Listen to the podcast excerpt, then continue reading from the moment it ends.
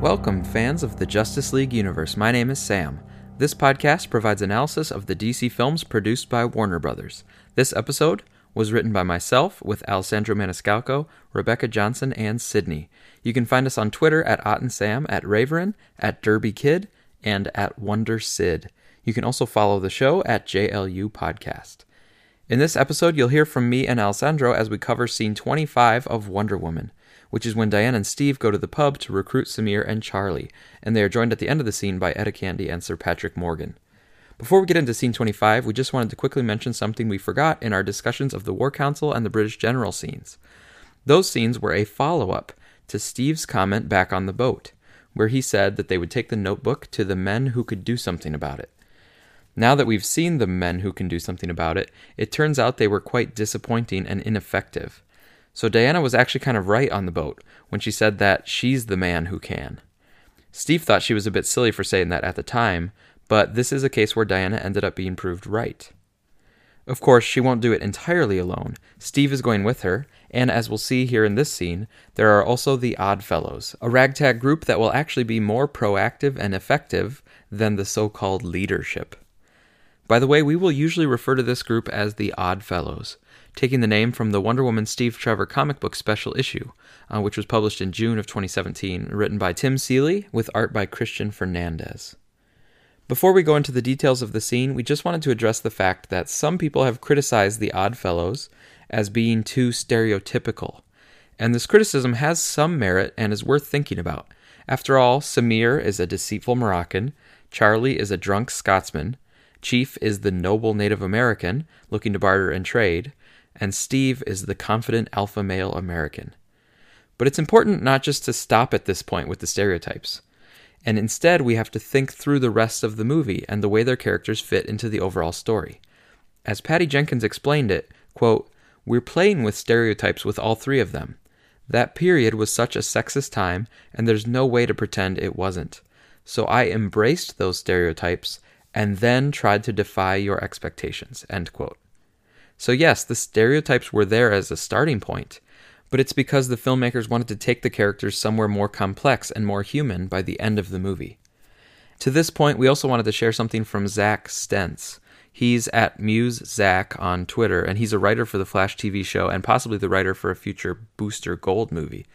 But he said on Twitter about these stereotypes in Wonder Woman that he was happy to see that the Odd Fellows weren't generic badasses, but, quote, "good men wounded by life's unfairness," end quote. To expand upon that idea, Samir is not just a soldier and a hustler. He is someone who had other dreams and other ways that he wanted to use his talents, but the war and the color of his skin did not allow that to happen. Charlie is not just a drunk sniper, but a person having difficulty dealing with PTSD. Through him, we recognize that dealing with war and trauma is not as simple as just being tough and saying that you're fine with the violence. He is trying to hear the music again in his life. And Chief, we gradually learn, is not actually a profit seeker, because we see him refusing to take payment in Veld. He is a man who yearns for freedom and who is a loyal friend and someone people can rely on. And finally, with Steve, he's not just an American war hero with vigor. He is also someone who is harboring a deep loneliness and who is willing to be selfless when the time comes. So overall, the Odd Fellows are very mortal and very flawed, a great contrast to the demigod Diana. They're sort of on the edge of being stereotypical, or they maybe start out stereotypical, but they have genuine heart in their characters, which we think makes them work. And the audience's gradual realization that they are more complex than the stereotypes kind of parallels Diana's own learning, that things in man's world aren't so black and white. There is good and bad in everyone, and if you look for the good, then you have a foundation for love and respect. By the way, this purposeful progression by the filmmakers, starting with a stereotype but then trying to bring it somewhere more complex by the end of the movie, also reminds me of Crash, directed by Paul Haggis. Crash won Best Picture in 2004, but it was kind of a controversial award because many people felt Crash dealt with racism in a very stereotypical way, whereas Brokeback Mountain from the same year was a more nuanced artistic take on another social issue, gay and bisexual relationships. I don't want to get into one film versus another, but I did want to say that according to Paul Haggis, Crash was doing the same thing that Patty Jenkins was trying to do with Wonder Woman. Haggis said explicitly that he wanted to start the movie in a very stereotypical way, with white characters in typical white roles and people of color in stereotypical roles like service people, shop owners, dealing with gang membership. But then gradually, Haggis said he wanted to bend those stereotypes and break them by the end of the movie. So yes, you can point to parts of the movie as being stereotypical, but that was the point. He wanted to confront the stereotypes, so that's why he started with them. To critique the movie because of the stereotypes and its setup is kind of missing the point. Just like critiquing Wonder Woman because of the stereotypical introductions of the Odd Fellows is also missing the message that Diana and the film deliver by the end. So alright, with that backdrop in mind, let's get into scene 25. Here's Alessandro. We get a first-hand perspective of walking into a British pub as Diana experiences it for the first time herself. The atmosphere is lively and energetic with laughing and singing, and the crowd is composed of carefree and inebriated men who don't exactly pass as soldier types.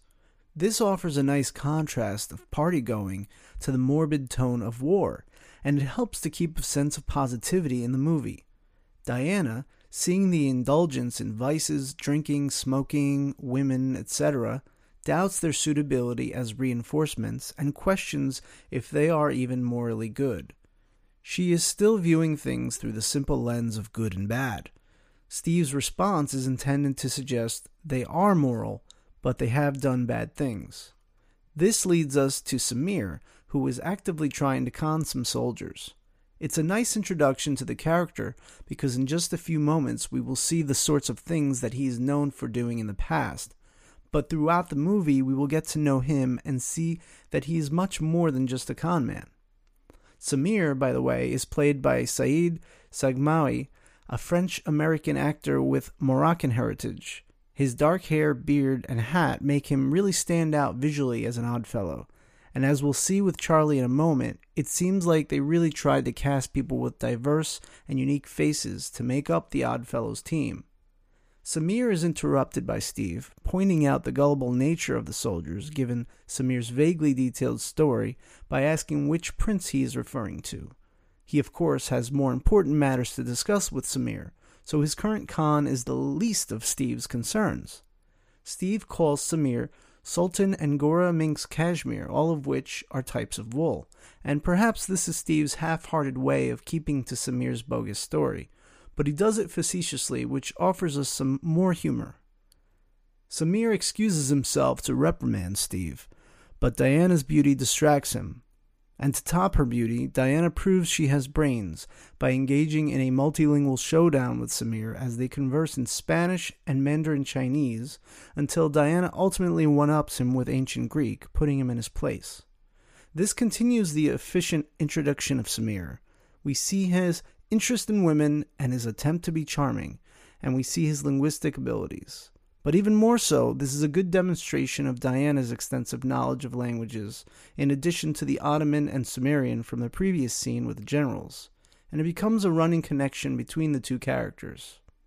We get a nice joke from Steve, who we now identify as someone lacking in knowledge of foreign languages. And with that, we quickly transition to the next character we are to be introduced to, Charlie. The transition happens elegantly as Samir uses his just-established expertise in languages to segue the scene to him.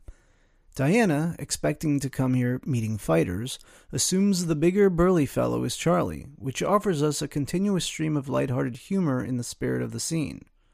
Charlie's beatdown, drinking, burp, and slurred speech suggests Charlie is drunk and possibly even a drunkard, an idea reinforced by his double fisting and story of mistaking the other fellow's glass for his. We learn from Steve that Charlie's specialty is that of a sniper. Diana views this as fighting without honor because it involves killing sneakily without confronting your enemy. Charlie's response gets to the root of the group's motivation, getting paid. And with that cue, Samir asks what the job is, quickly followed by the question of the pay for him and Charlie both. This sets up a mini-arc for the characters as they will shift from being about money to being about a good cause for its own sake, and it shows that people are not just good or bad, not just selfish or selfless, but people have the potential for both.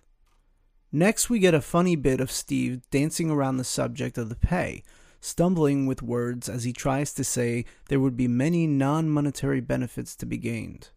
Samir turns to Diana and shows off yet another language fluency, speaking to her in French. Still swooning over her beauty, he attempts to bargain for another non-monetary payment in the form of a picture of Diana's lovely face.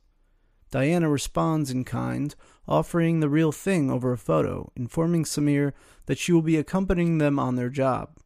Samir and Charlie scoff at the idea of dropping off a poor, fragile, and defenseless lass at the war front.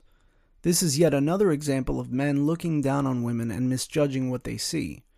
Then, with impeccable timing, a situation rises for Diana to showcase her speed, agility, and strength as she quickly saves Charlie from getting shot and throws the assailant across the room. Charlie seems unfazed as he continues to sip his drink, either because he didn't notice the threat as a result of being inebriated, or because his alcoholism puts his interests more on drinking than survival. Samir is both frightened and aroused. This line got a solid laugh at all our screenings, and it makes sense for Samir, who is presumably surprised and intimidated by Diana's supernatural power, but also because he is impressed with her abilities on top of his already obsessive interest in her beauty. Diana gives Steve the gun she took from the gunman, showing no interest in the tools of man, but entrusting it to this man for safekeeping as if returning it to its rightful owner, a man. Meanwhile, Steve holds it and looks at it as if thinking, what do you expect me to do with this? And I just have a few quick thoughts to add about the early parts of the scene. First of all, I think it's a great shot of Diana when she stops the gunman and is holding his wrist. And I like the look of Gal Gadot's face there. It's kind of like the alleyway scene where they give her an iconic sort of comic book panel in conjunction with the quick action sequence. One nitpick, however, is that even though I know she's very fast and agile, I don't really understand the physics of how she got to the other side of the table without knocking people over or hitting the table on her way. Even though she's a demigod, she can't just move through physical objects. But the other thing I wanted to comment on was showing versus telling with Samir and Charlie. For Samir, we see his linguistic abilities and his tendency toward conning, which are skills that he will use to contribute with the team later. But for Charlie, we are just told about his sharpshooting. We don't actually see any useful skills demonstrated. So because we aren't shown his skills, one might criticize this introduction of Charlie's character.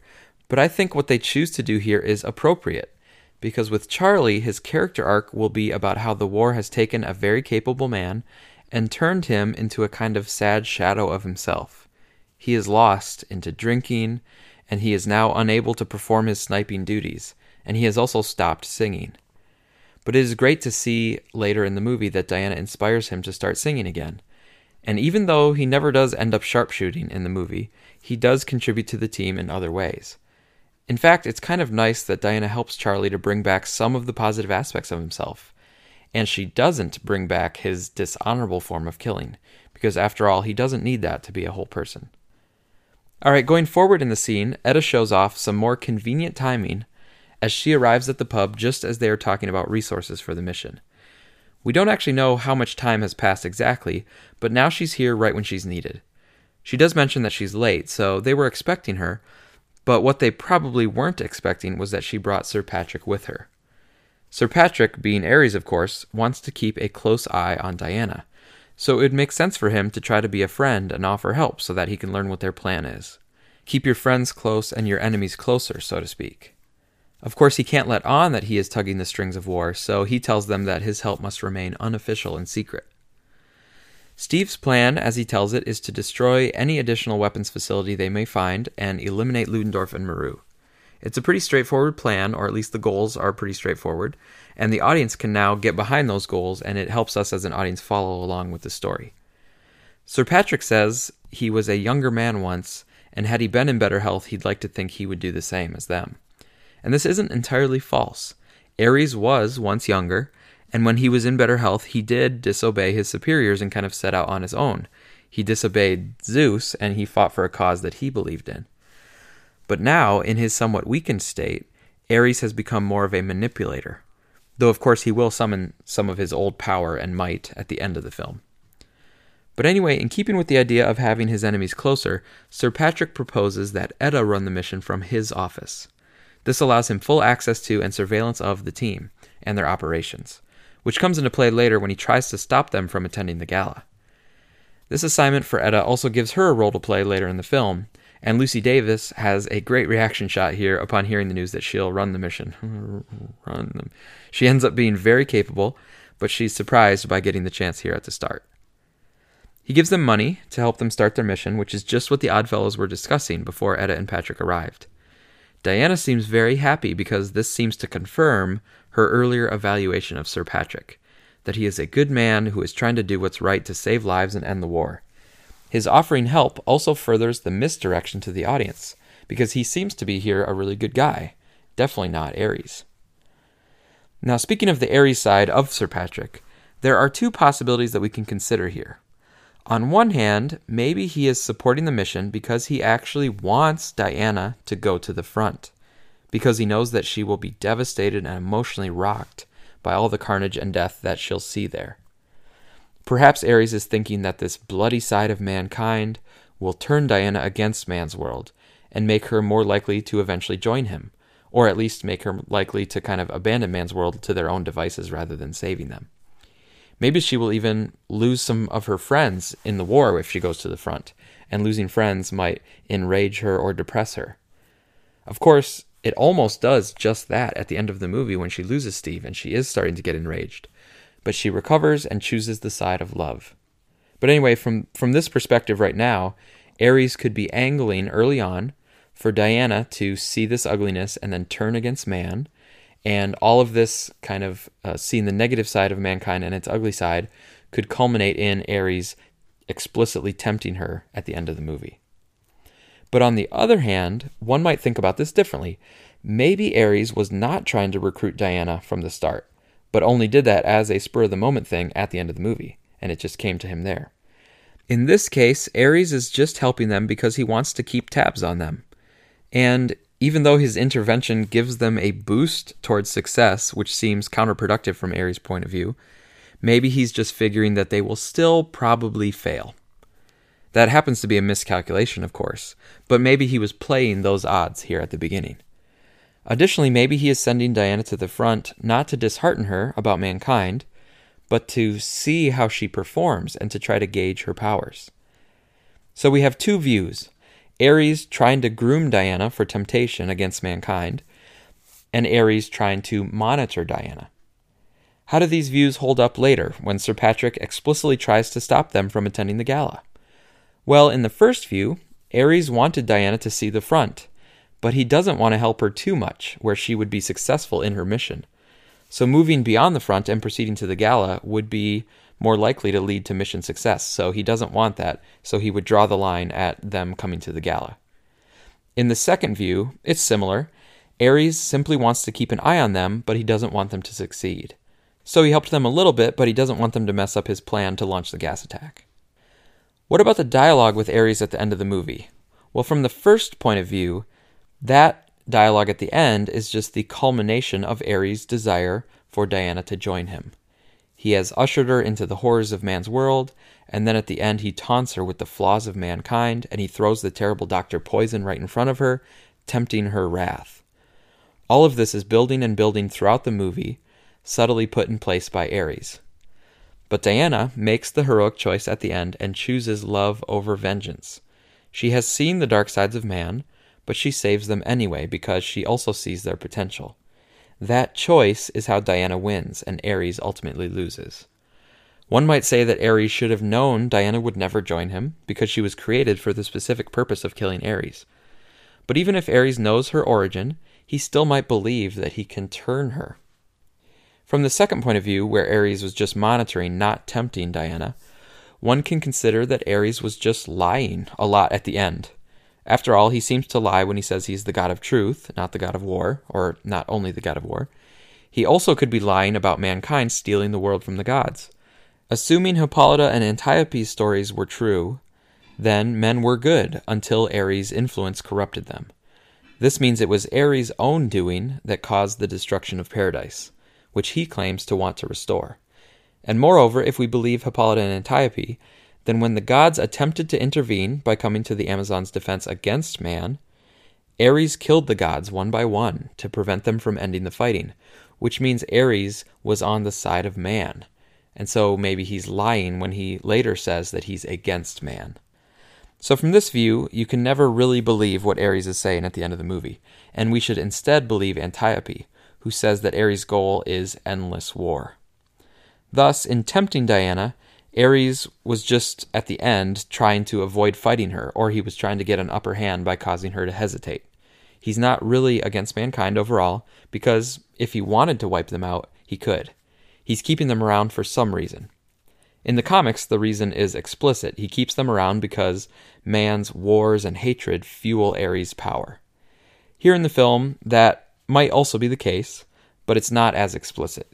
Either way, we can continue to think about the motives and goals of Ares as we continue in our analysis. And he will reveal quite a bit later on when we get into the details of that dialogue, and we'll see if we can actually believe anything he says. That's our analysis of Scene 25 of Wonder Woman. Next up, we will switch over to Justice League for a moment because we want to meet Arthur Curry. But anyway, thanks for listening. We really appreciate your support, and for those of you who have been with us since the very beginning of Batman v Superman Scene 1, then you might be aware that this is our 100th episode.